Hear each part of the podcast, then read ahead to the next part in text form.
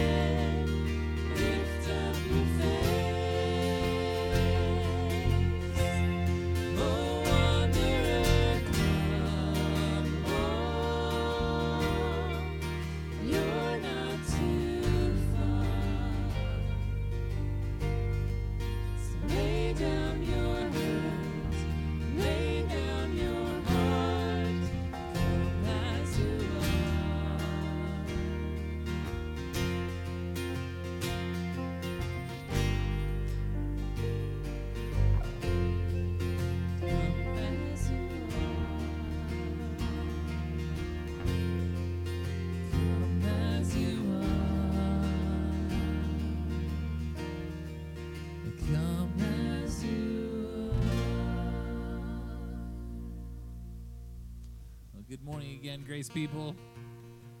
It's good to be together, and hey, we're inside. That's nice. That's not so bad. The rain uh, is is good for the earth, and it reminds me of the scripture, which I won't be able to say if I keep trying to play guitar and talk at the same time.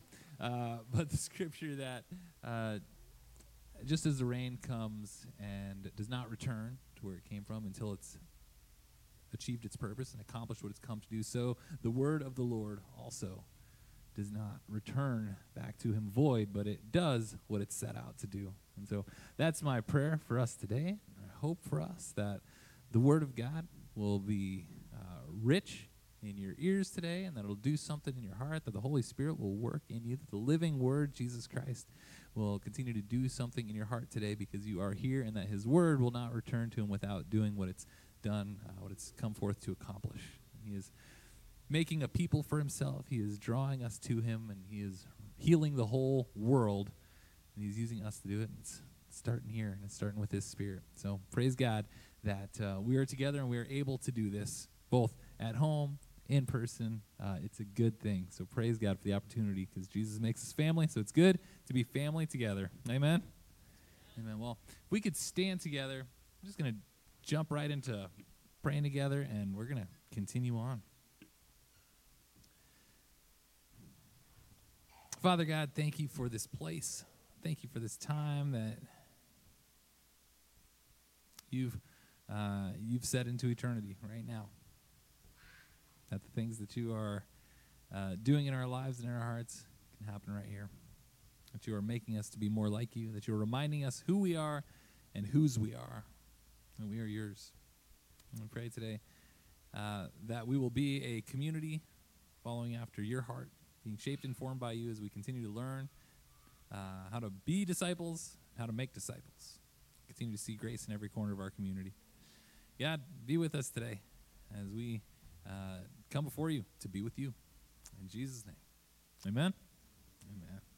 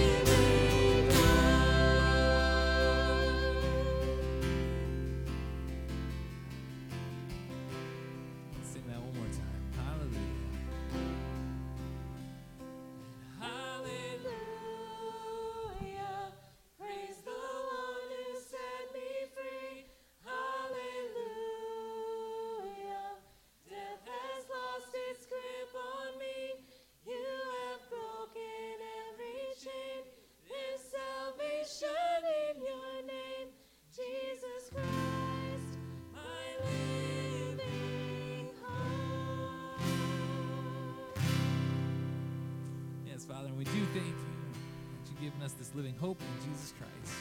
And this is the story that we profess, the story we live into, the story we pass on to our children.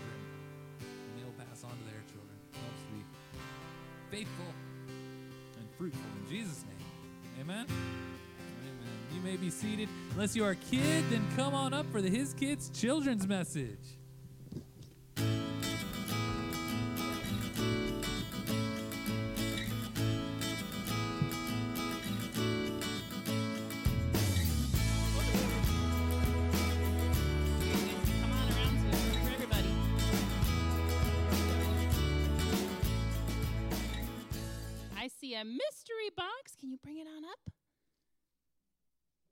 There we go. All right, are you guys ready to see what's in the mystery box? Ooh, it shakes pretty well. Let's get a drum roll going. Drum roll, please. Oh, it is, it looks like a tricycle. Tricycle, three wheeled tricycle, probably for a doll, because I don't think any of you would fit on there, would you? Yeah, probably not. You'd probably break it. I don't even think I could get one toe on there. Yeah. So, is this something that you play with with your dolls at home? Yeah. What kind of dolls? There's a special kind, or just kind of anyone? Tiny dolls? Yeah, that makes sense, because this is pretty tiny.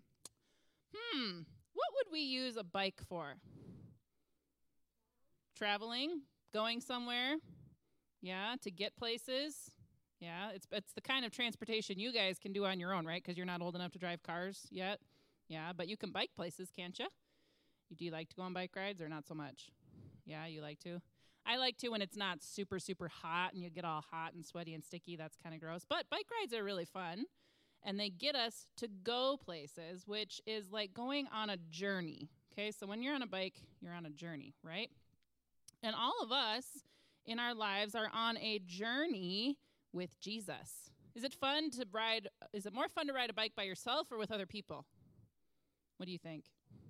Other people? It's fun to go on the journey together, right? Sometimes it can be nice to go for a bike ride by yourself and just sort of have some peace and quiet, but a lot of times it's more fun when you get to bike with someone else. And Jesus wants to be that someone else who's with you on your journey through life. He wants to be right beside you, maybe helping to pick you up when you fall. Has anyone ever fallen on their bike before? Yeah, I had a fall. like three times. Okay, yeah. You've run into a door. Okay, yeah, now the stories are coming out. When I was a kid, I started going down a hill so fast, and when I fell over, I actually cracked my helmet. So it was a good thing I, I was wearing one. So, PSA, always wear your helmet when you're riding a bike. Yeah, but Jesus is there. He's right alongside of us on this journey of life. So, when you fall, you have those bumps, when you crack your helmet a little bit, okay, maybe your heart gets bruised by things that happen in this life you can remember that Jesus is on this journey with you. He's there with you. He will pick you up when you fall. He's there when you have your victories, when you make it up those really, really tough hills. Is it hard to bike up a hill? Yeah, and Jesus is there to celebrate when you accomplish those things in life. So, I'm going to pray that you would know that Jesus is beside you as we bike through this journey of life. All right? Can we pray together? Dear Jesus, we thank you so much that you are here with us, that you want to journey alongside of us, that your presence is here with each and every one of us. And I just pray that um, all the children here and all the big people here would know that you are alongside of us on this journey called life. And I just pray that we would feel your presence, that we would know that you're there when we fall and there when we have great accomplishments as well. And you're there in the midst of all of it. We thank you for this time and we give it to you. In Jesus' name we pray. Amen. All right. Thank you for bringing that. I'll give that back to you. And who would like to take our mystery box for next week? Anybody? Would you like to take it? All right. There you go, sir. Thank you very much. You guys can head on back to your seats.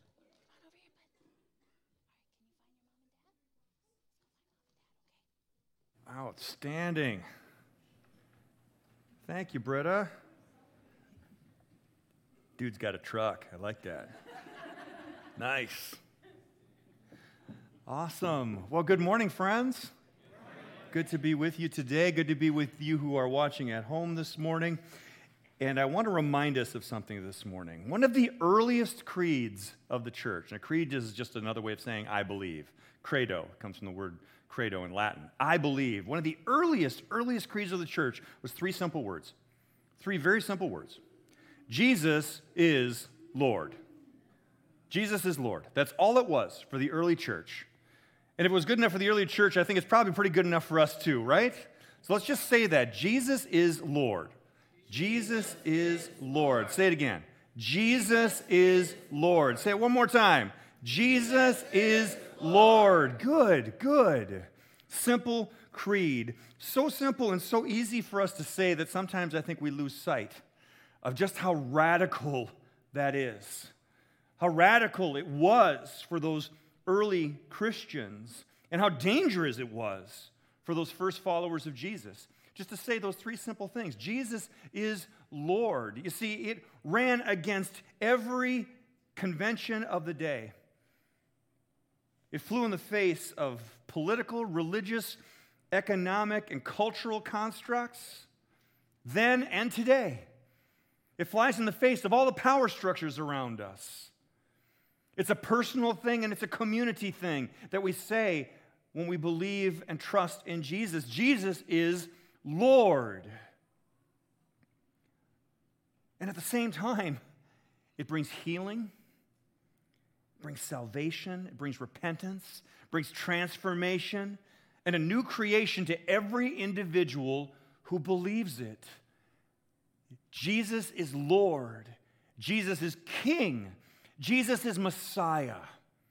And this simple three word creed lies at the center of the journey that we have been taking over the course of this summer a journey through the gospel according to Matthew. It's all over in Matthew because it's a driving force behind Matthew's writing and account of this gospel is to let everybody know who Jesus really is.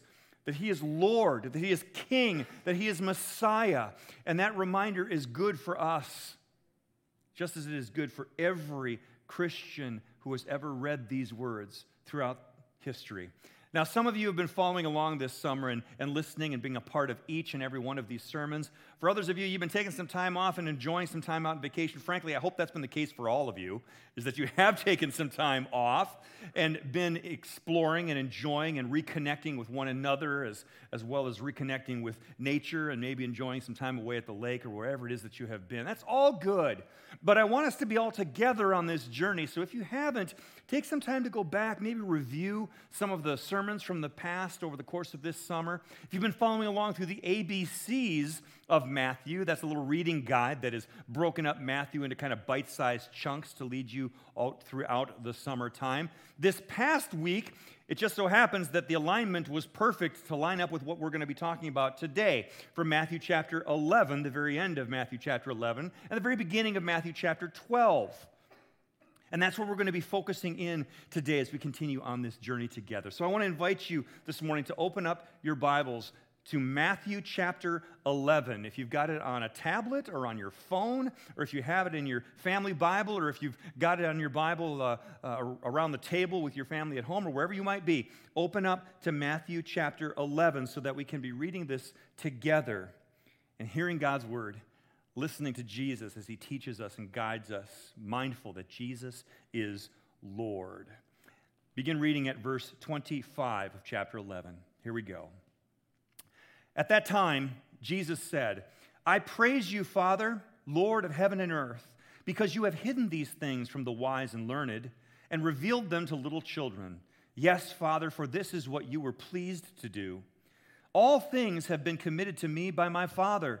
No one knows the Son except the Father, and no one knows the Father except the Son, and those to whom the Son chooses to reveal him. Come to me, all you who are weary and burdened, and I will give you rest. Take my yoke upon you and learn from me, for I am gentle and humble in heart, and you will find rest for your souls. For my yoke is easy and my burden is light. And continuing on in chapter 12, at that time, Jesus went through the grain fields on the Sabbath. His disciples were hungry and began to pick some heads of grain and eat them. When the Pharisees saw this, they said to him, Look, Your disciples are doing what is unlawful on the Sabbath. Jesus answered, Haven't you read what David did when he and his companions were hungry? He entered the house of God, and he and his companions ate the consecrated bread, which was not lawful for them to do, but only for the priests. Or haven't you read in the law that the priests on Sabbath duty in the temple desecrate the Sabbath and yet are innocent? I tell you that something greater than the temple is here. If you had known what these words mean, I desire mercy, not sacrifice, you would not have condemned the innocent, for the Son of Man is Lord of the Sabbath. Going on from that place, he went into their synagogue, and a man with a shriveled hand was there. Looking for a reason to bring charges against Jesus, they asked him, Is it lawful to heal on the Sabbath? He said to them, if any of you has a sheep and it falls into a pit on the Sabbath, will you not take hold of it and lift it out? How much more valuable is a person than a sheep? Therefore, it is lawful to do good on the Sabbath. Then he said to the man, Stretch out your hand. So he stretched it out, and it was completely restored, just as sound as the other. But the Pharisees went out and plotted how they might kill Jesus. A lot going on here in this particular story. Two stories that I believe are linked together. They both start with a simple phrase at that time. At that time. Now, we don't know what time that was, other than the time was a Sabbath. And we don't know exactly if these things coincided with one another, but I've just kind of got a hunch. So call this a hunch from Darren, okay? This isn't, this isn't me saying, Thus saith the Lord. It's a hunch from Darren that these two at the same times actually happened at the same time with one another. And one is about a, a, a, discussion, something that Jesus was talking about, and the other is happening at the same time while Jesus and his disciples are doing something. Jesus is talking, and he and his disciples are doing something on the Sabbath. And let's start with what they were doing. Jesus and his disciples are walking. A lot of walking in the Old Testament and in the New Testament. Good form of transportation, your feet. So Jesus and his disciples are walking. And where are they walking to? Well, the story tells us where they're walking to. It's on the Sabbath, and they're doing what people did on the Sabbath in, Jews, in Jesus' time who were followers of Judaism. They were on their way to the synagogue. They're on their way to synagogue. It's Sabbath. We go to synagogue. Just like we go to church, they went to synagogue. Jesus says this in other chapters and in other places within the Gospels too, as was their custom. This is what they did. So it's the Sabbath, and Jesus and his disciples are walking to church. They're walking to synagogue.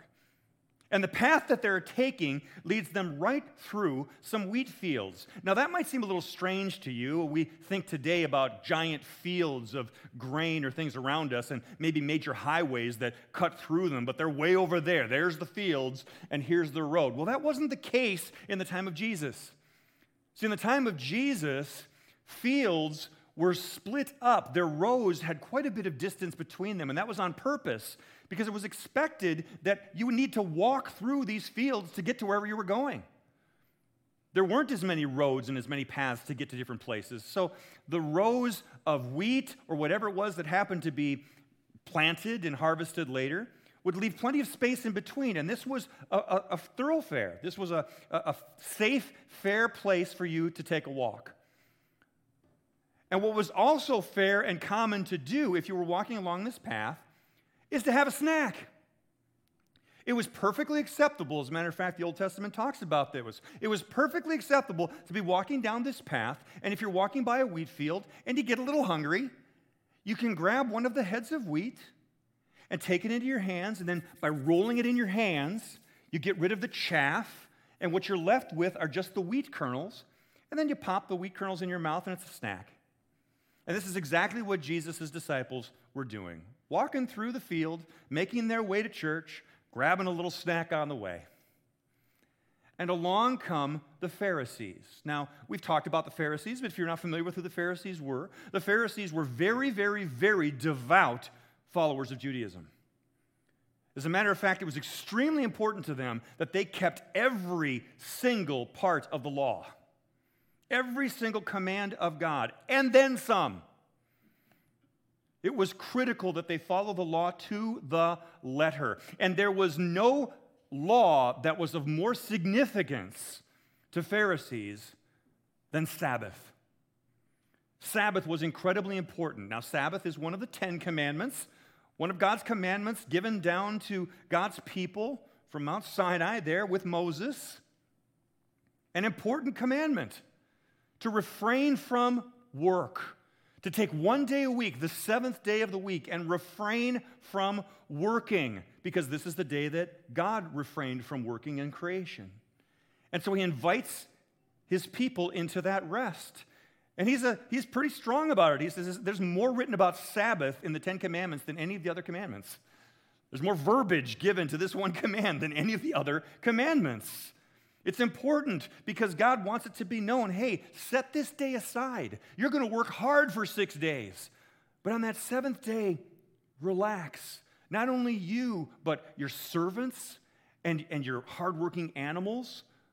They should take this day and rest too, so that you would know that I, God, am the one who provides. I am the one who provides everything you need. I've created it all, it's all mine, including you and you need a break and you need a rest from work. Sounds good, right? It's a good command. But there's something that seems to happen anytime you take one of God's commands and put it in the hands of real sinners like you and me.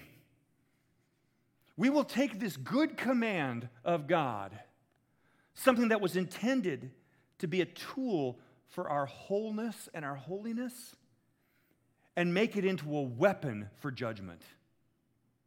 And that's exactly what the Pharisees are doing here. Because when it came to not working, there were rules about what work was. So it wasn't enough to just say, hey, it's Sabbath, don't work. These leaders of Judaism got together and said, you know what, that's just not clear enough. It's just not good enough for us. So we're going to come up with 39 rules that apply to what work is. 39. All sorts of rules about where you can walk, when you can walk, what you can lift, what you can carry, what you can't carry, what you can do, what you can eat, when you can eat it, when you can prepare it. All sorts of rules. And among these rules were three rules that go like this Number one, you were not to harvest on the Sabbath, no harvesting on the Sabbath. Number two, no threshing on the Sabbath or grinding of wheat on the Sabbath. And number three, you weren't to prepare a meal on the Sabbath. Whatever you did had to be done before the Sabbath.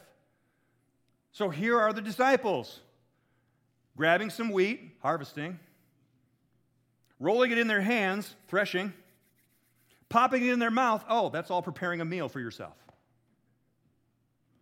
Now, it sounds ridiculous because it is.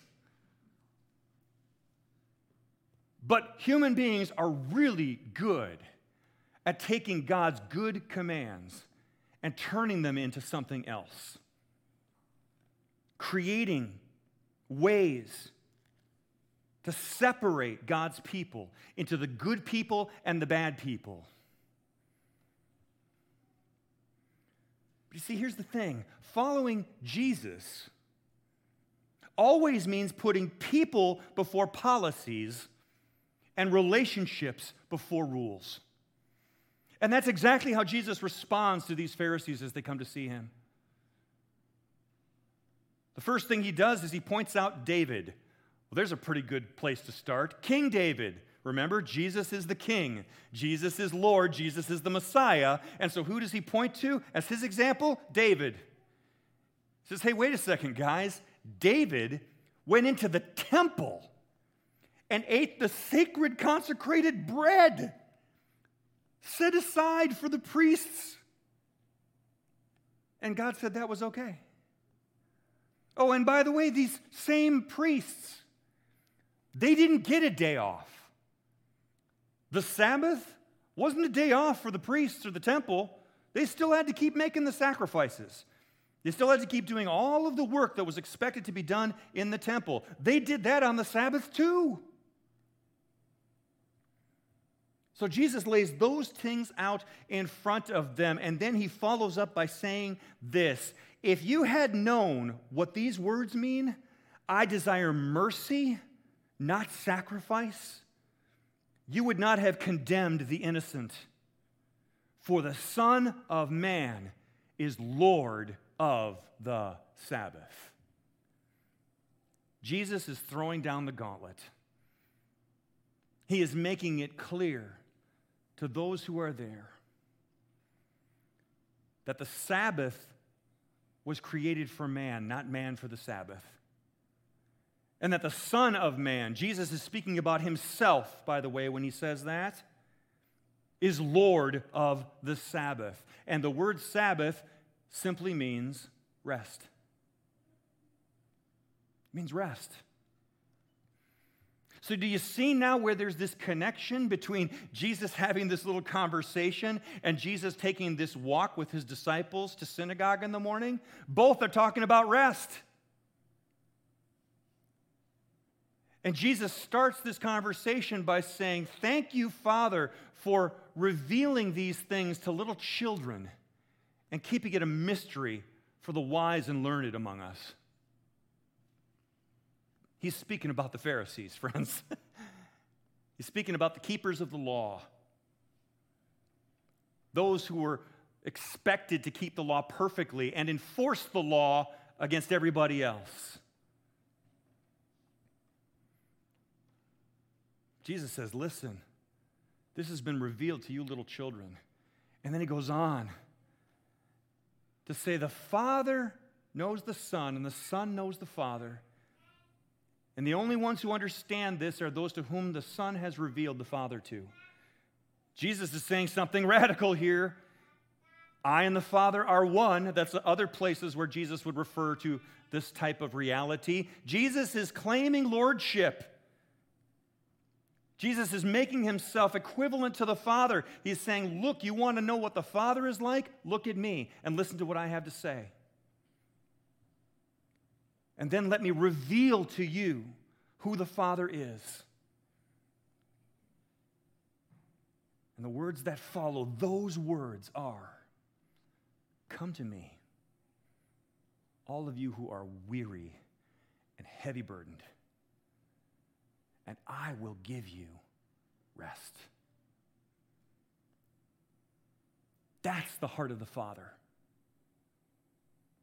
It's not about keeping all the rules. Now, are the rules bad? Of course not. God doesn't put his rules in place for bad. They're just not life giving. Now, listen to what I say when I say this. Laws can protect life, rules can protect life, but they can never give life. Only Jesus can give life. Only God can give life. And here Jesus is saying, You want to know what life is like with me? Come into my rest. Come into the rest that I offer you. Stay connected to me. That's what that word yoke means. To yoke, to be yoked together. It's to be side by side wearing the same yoke with Jesus. It's just having him be right along with you, right along beside you. It says, Come and be yoked to me and learn about me, learn about my pace. Let me do the heavy lifting and the heavy work but come and be with me. Come and hang around me and learn about me. And if you'll do that, you're going to find rest for your souls. Because my yoke is easy and my burden is light. Jesus is saying that to his disciples, and he was saying it 2,000 years ago, and he's saying it to us today. Start with your relationship with me. And from there, Jesus will take care of the rest. You get to know Jesus, you'll get to know what it is that you are called to do, where you're called to be. And it'll be a joy, it'll be light. It won't be a heavy burden. It'll be exactly where Jesus has you. Says, Come to me, connect with me, learn of me, and I will give you rest and take care of the rest. We'll take care of the rest together. That's his message to those who are weary and who are burdened and who feel beat up today. But let me ask you something. I want you to finish a phrase in your own head right now, okay? Just finish this phrase. If you're a good Christian, you should blank. Fill in that blank with whatever comes to your mind first. If you're a good Christian, you should blank.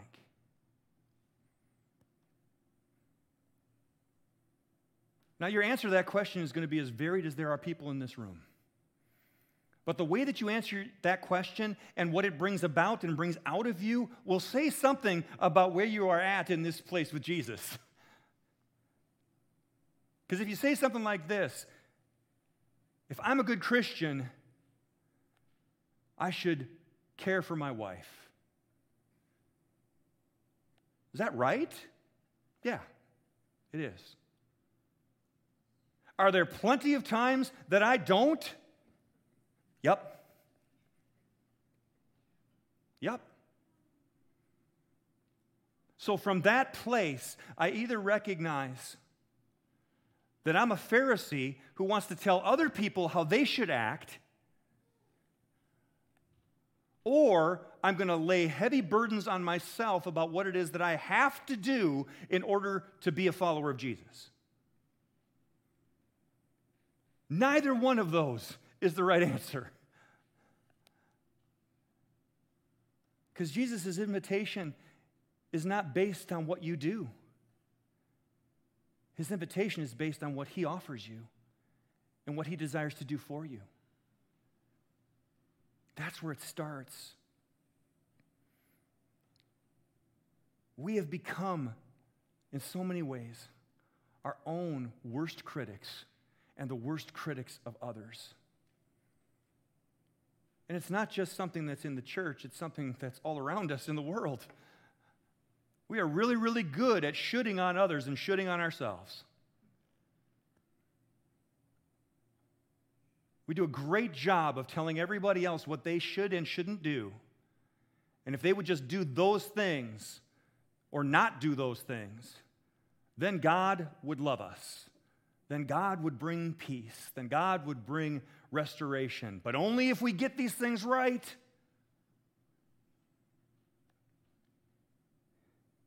I think Jesus has a message for those who are wrapped up in that place of life and that place of worldview and that place of shooting on everybody. And he says, Give it a rest. Give it a rest.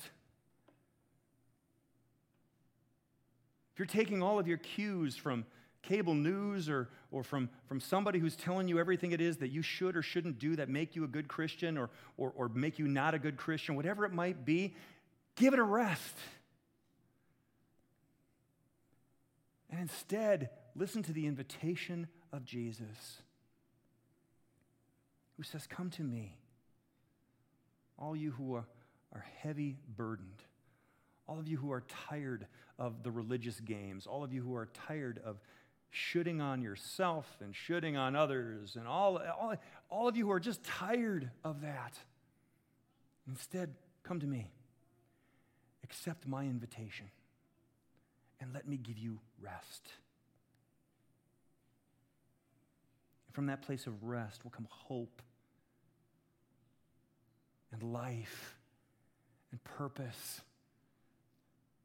and healing and salvation and transformation and all of those good things. Because if Jesus is Lord, then he is Lord of rest, and he is the Lord of your rest as well. Now, it may sound funny to talk about rest on the final Sunday of our Say Yes campaign. Believe me, I thought about that as I was preparing this message. But here's the thing there are plenty of things to do, and they are good things, helpful things, and necessary things. Everything that's out on that say yes board. They're good things. But before you say yes to any of those things, say yes to Jesus. Just accept his invitation. Respond positively to his invitation first. The tasks are important, but don't say yes to them out of guilt or out of some should. Say yes to Jesus. And Jesus will lead you into the rest. He'll show you the rest. He'll handle the rest. But it starts with Jesus and saying yes to Him. So I'm going to close today by just giving us a moment of rest, by just coming into a time of prayer. And I want to invite you whether you're here in this room or whether you're watching at home or whether you're watching this later, whenever it might be, to say yes to Jesus. For some of you, this might be another time that you're saying yes. It might be the millionth time you've said yes. For some, it might be the very first time that you say yes to this invitation from Jesus. And if it is, that's so good. I want to give you that opportunity today to just say yes to Jesus' invitation. So let's quiet our hearts, let's quiet our minds. Let's let the Holy Spirit come and do his work among us, and let's pray. Jesus, you have given us a special invitation today. It's the same invitation that you have been offering to your people for 2,000 years, but it's just as fresh today when we hear it. So, Jesus, I pray that we hear your invitation today. I pray that those maybe who have never accepted the invitation to come and be with you and come into this rest that you offer, that today might be the first day,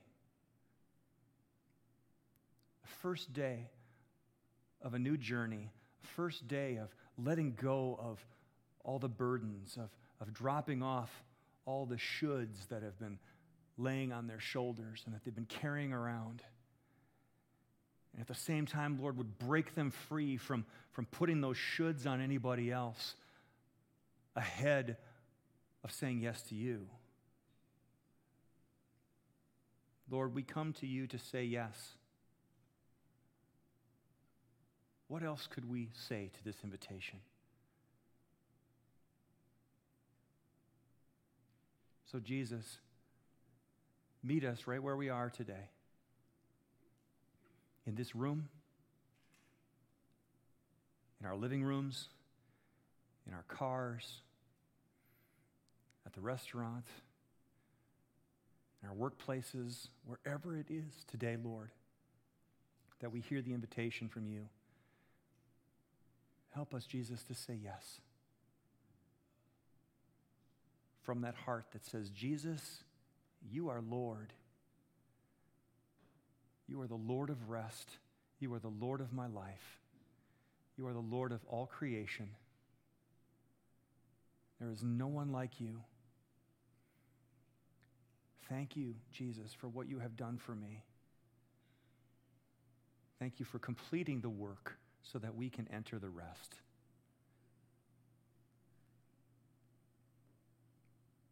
Holy Spirit, have your way in our lives. We love you, Lord. We pray these things, Jesus, in your name. Amen.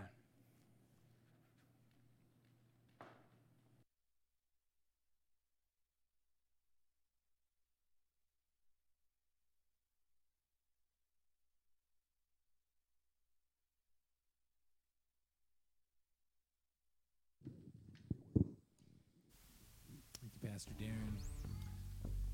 We're going to continue our time together responding to that invitation of Jesus. And one of the ways that we respond to God is in the giving of our tithes and offerings. Um, when we give, we honor God and we continue the mission and ministry of uh, not only Community of Grace, but also of Jesus. And uh, what we're trying to do here is be and make disciples of Jesus.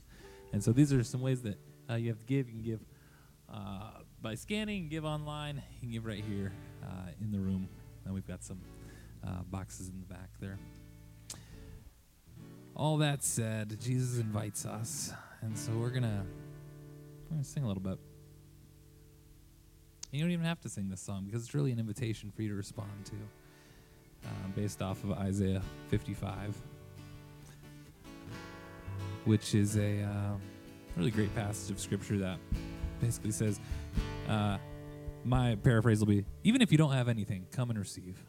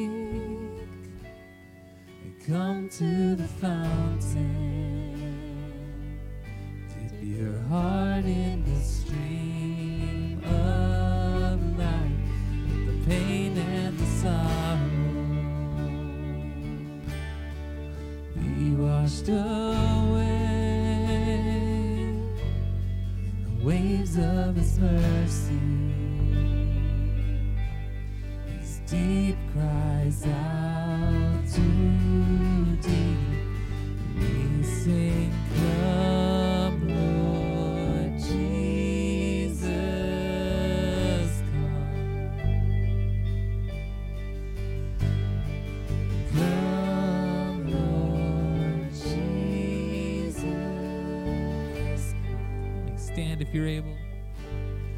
All who are thirsty,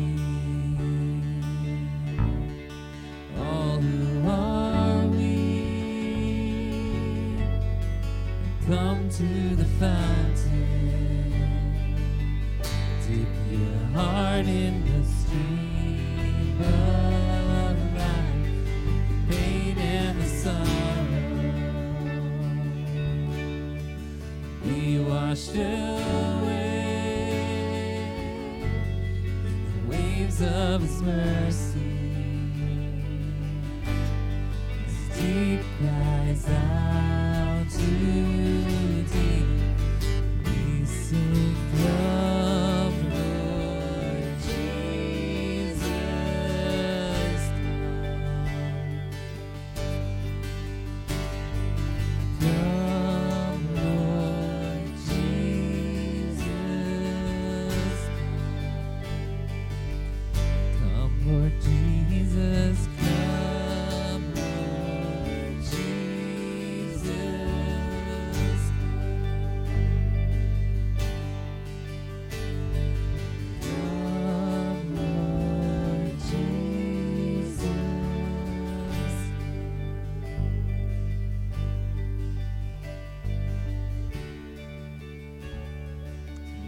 Space. Uh, You need to bring him whatever it is that you wish to bring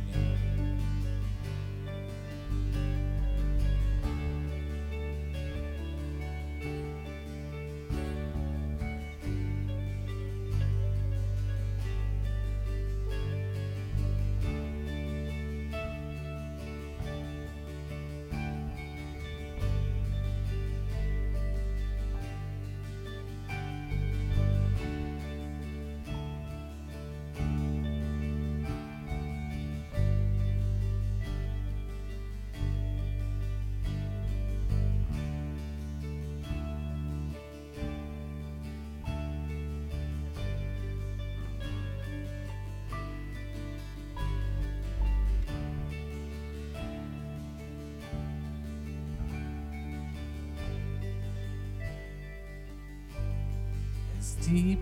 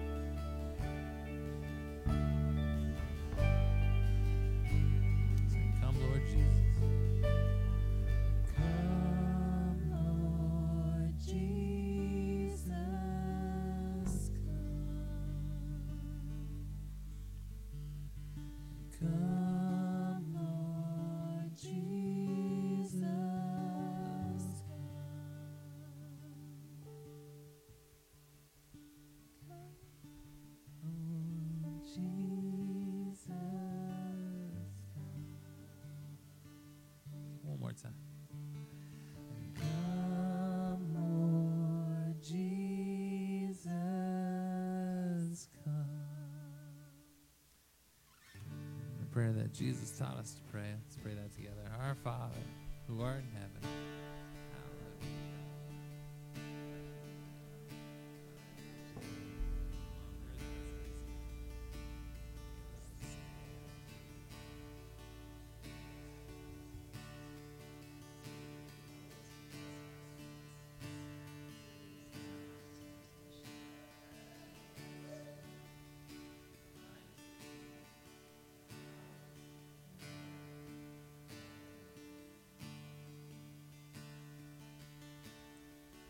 Yes, God, yours is the kingdom and the power and the glory.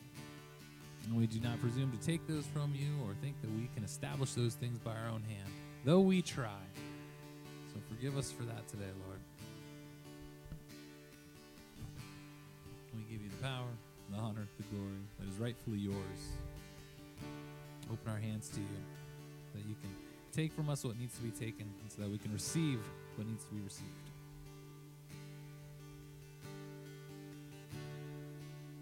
Strengthen us for the journey that you call us to, not that we call ourselves to. And help us hear your voice. In Jesus' name. Amen. Amen. Amen. Well, if you would be seated, we do have some opportunities for next steps we want to invite you into.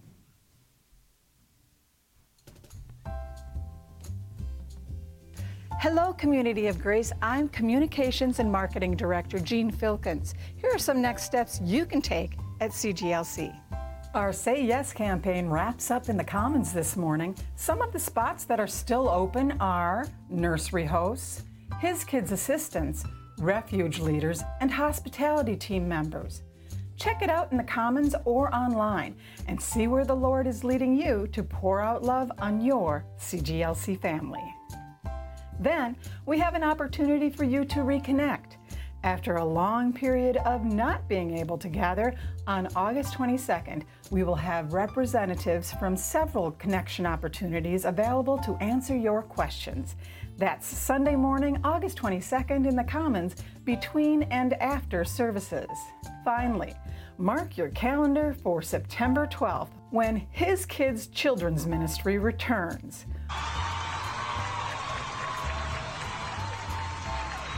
Watch your mailbox for a letter outlining all the details.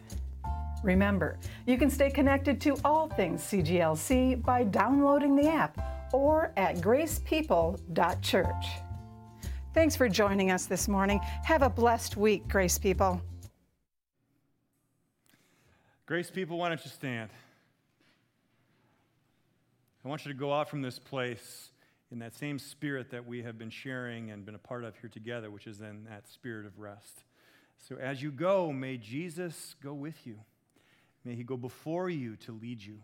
May he go behind you to encourage you. May he go above you to watch over you. May he go beside you to befriend you. And may he go within you to give you rest. Now go in peace. Serve the Lord. Have a wonderful week, friends.